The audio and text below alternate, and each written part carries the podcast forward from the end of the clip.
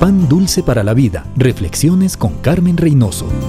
Astronauta pasó de recolectar pepinos en el campo a una misión espacial, así decía la prensa mexicana. Desde niño buscaba las estrellas y aseguraba, un día yo voy a viajar a la luna, dice Salvador Hernández, el orgulloso padre de José Hernández. Es el ingeniero de vuelo y uno de los siete astronautas que viajaron en la misión STS-128 del Discovery. Es su primer viaje a la Estación Espacial Internacional y él dice, es bonito soñar, pero hay que definir el sueño, identificar la meta, planificar y entender los pasos necesarios para alcanzar. ¿Cuál es la meta de Dios para mi vida?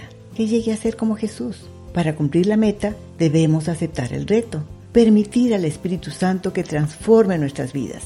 Si lo hacemos, Él utilizará todo lo que enfrentemos, sufrimientos, dolores, lágrimas, penas, pérdidas, alegrías, para nuestro bien. Transformará nuestra mente con su palabra, nos dará poder en la oración y seremos testimonio de su amor en cualquier parte. Pan dulce para la vida. Reflexiones con Carmen Reynoso.